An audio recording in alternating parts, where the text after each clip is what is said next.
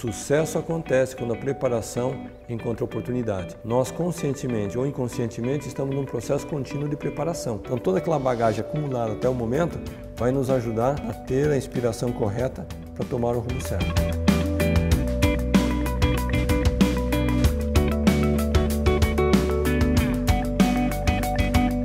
Eu venho de uma família simples, meu pai era motorista de caminhão, minha mãe costureira. E naquela época eles já tinham sete filhos. E meus pais achavam que na década de sessenta havia muita maldade no mundo.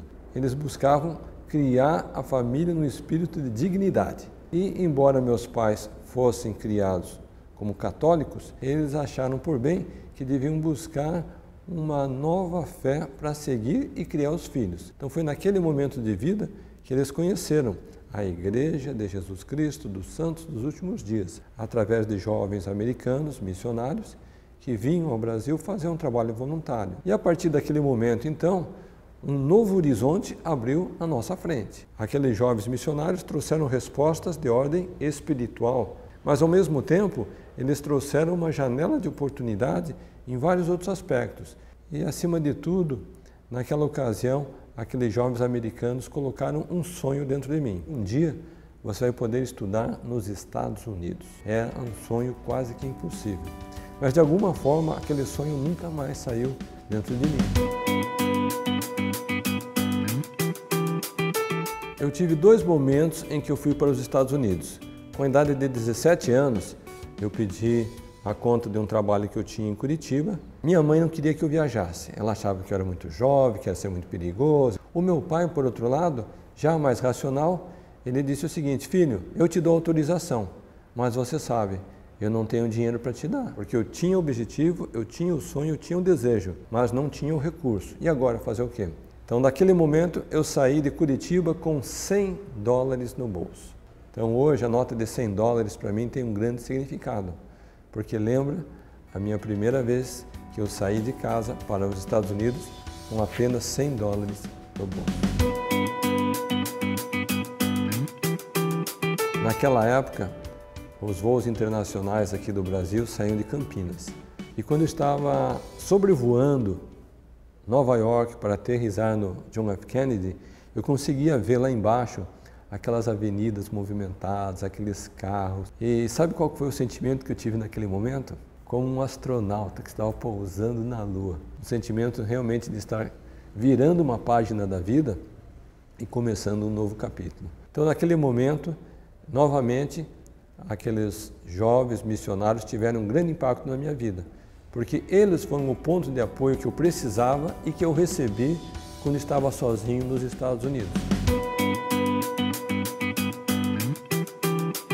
Depois que eu retorno ao Brasil, já agora com dezenove anos, dentro da Igreja Mormon tem um programa que nós chamamos de trabalho missionário, ou seja, o jovem se apresenta para servir uma missão.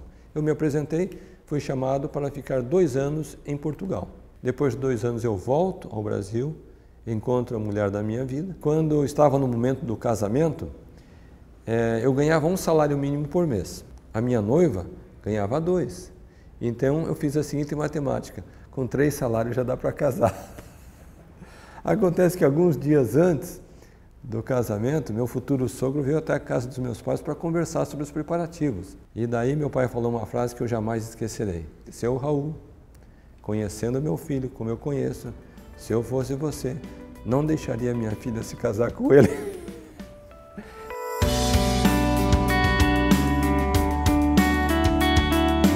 Então, a segunda vez que eu vou para os Estados Unidos acontece com a idade de vinte e seis anos. Agora já era casado, tinha dois filhinhos, gêmeos, o Charles e o Lincoln. E eu com uma esposa, vamos então para a Universidade Brigham Young.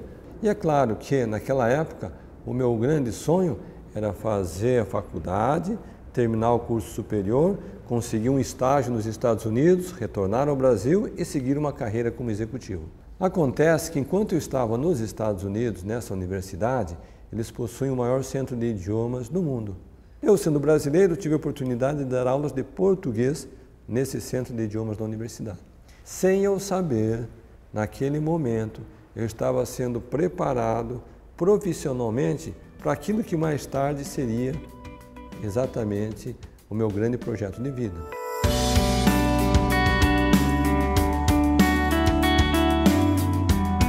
retorno então ao Brasil e começo a minha vida de executivo, de segunda a sexta, das oito às dezoito, até que um dia um colega de trabalho me faz a seguinte pergunta: Carlos, será que você poderia nos dar algumas aulinhas de inglês à noite? Então, dessa maneira, eu começo lecionando na minha casa, para um aluno, dois alunos, três alunos.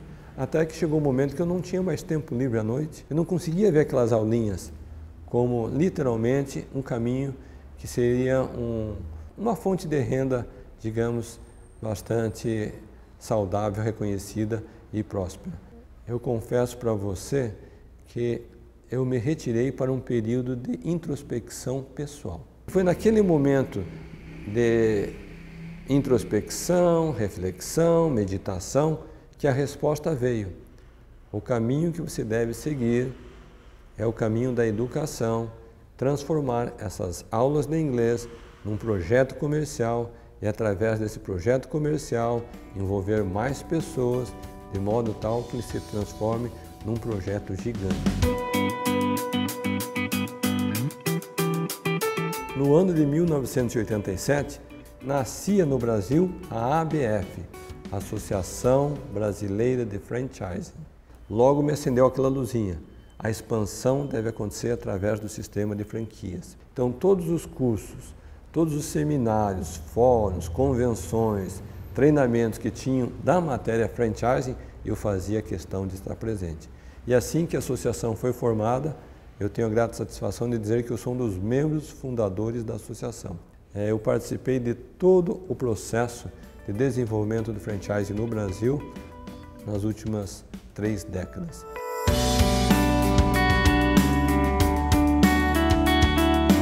Na minha visão bastante modesta e limitada da época, eu imaginava o seguinte: se nós vamos desenvolver um modelo de escolas, nós precisamos encontrar professores.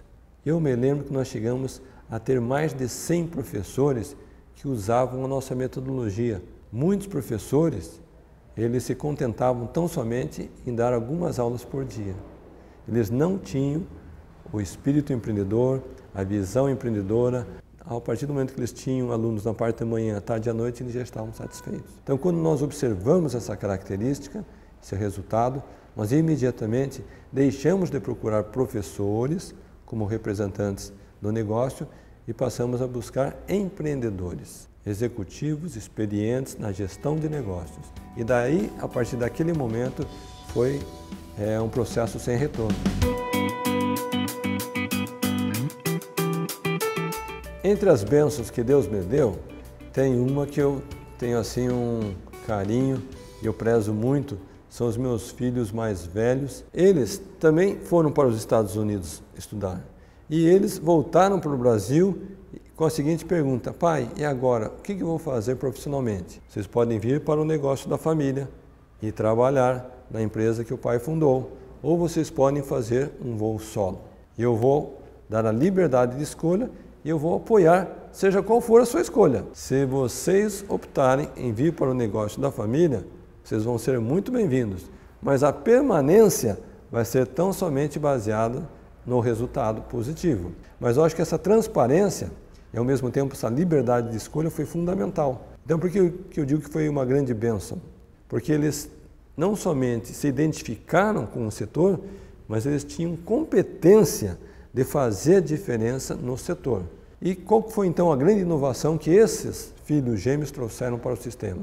Disse: pai, nós temos que começar a olhar o mercado e começar a fazer aquisições de empresas e formar um grupo econômico. Minha primeira reação foi da resistência. Disse: pai, se nós não comprarmos a nossa concorrência, algum grupo estrangeiro vai chegar no Brasil e vai comprar. E quando isso acontecer, nós ficaremos refém da situação. A hora que eles disseram isso, eu claramente consegui ver a visão que eles tinham de mercado, a compreensão, a maturidade, e foi exatamente o que aconteceu. Nós passamos a adquirir várias empresas de educação, formamos um grupo forte e, paralelamente, logo que nós começamos a ver uma movimentação de grupos investidores internacionais vindo para o Brasil é, em busca de oportunidade de investimento.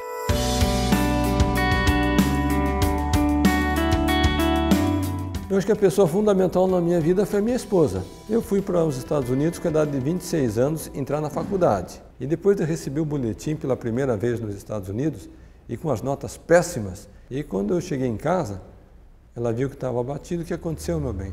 Eu mostrei para ela o boletim, assim como uma criança mostra o boletim para os pais. E ela disse, é, realmente isso não foi muito bem, né? E agora, o que que você vai fazer? Nós vamos fazer as malas e vamos embora daqui. Ela disse o seguinte, Carlos, você não vai dizer para mim que nós fizemos todo esse sacrifício, deixamos tudo que nós deixamos para você vir para os Estados Unidos para desistir no primeiro semestre. Então põe alguma coisa na tua cabeça. Você só vai sair daqui quando tiver formado. Então depois dela ser tão clara comigo, eu não tive muita escolha, né?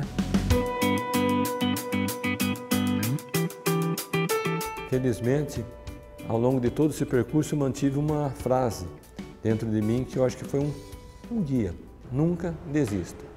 Então hoje, quando eu faço palestras, apresentações, os livros que eu escrevo, eu cito muito esse aspecto. Se você tem um sonho, acredite no teu sonho. A grande satisfação que eu tenho é saber que eu gerei um sistema que ele criou uma riqueza não somente para mim e para a minha família, mas foi uma riqueza compartilhada. Uma grande satisfação que eu tenho é, nos últimos anos, ter ajudado mais de cem brasileiros a entrar para a lista dos milionários do país. O que me chamou a atenção no Carlos é a sutileza com que ele fez todos os movimentos e faz até hoje na carreira. Ter construído uma franquia gigantesca, que é o Wizard, e depois ter, obviamente, feito aquisições de outras franquias, e a gente pouco sentiu esse movimento. Então, eu acho que isso é uma característica dele, essa sutileza, essa, vamos dizer assim, é um processo honroso mesmo que acontece e que ele acaba estabelecendo raízes muito fortes em qualquer negócio. E, além disso, o setor de, de franchising tem muito a agradecer ao Carlos,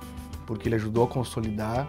Hoje é um setor que representa muito na economia, emprega muita gente, dá muita oportunidade para as pessoas empreenderem e oportunidade de levar a educação em vários lugares do Brasil. Por isso que ele é fora de série.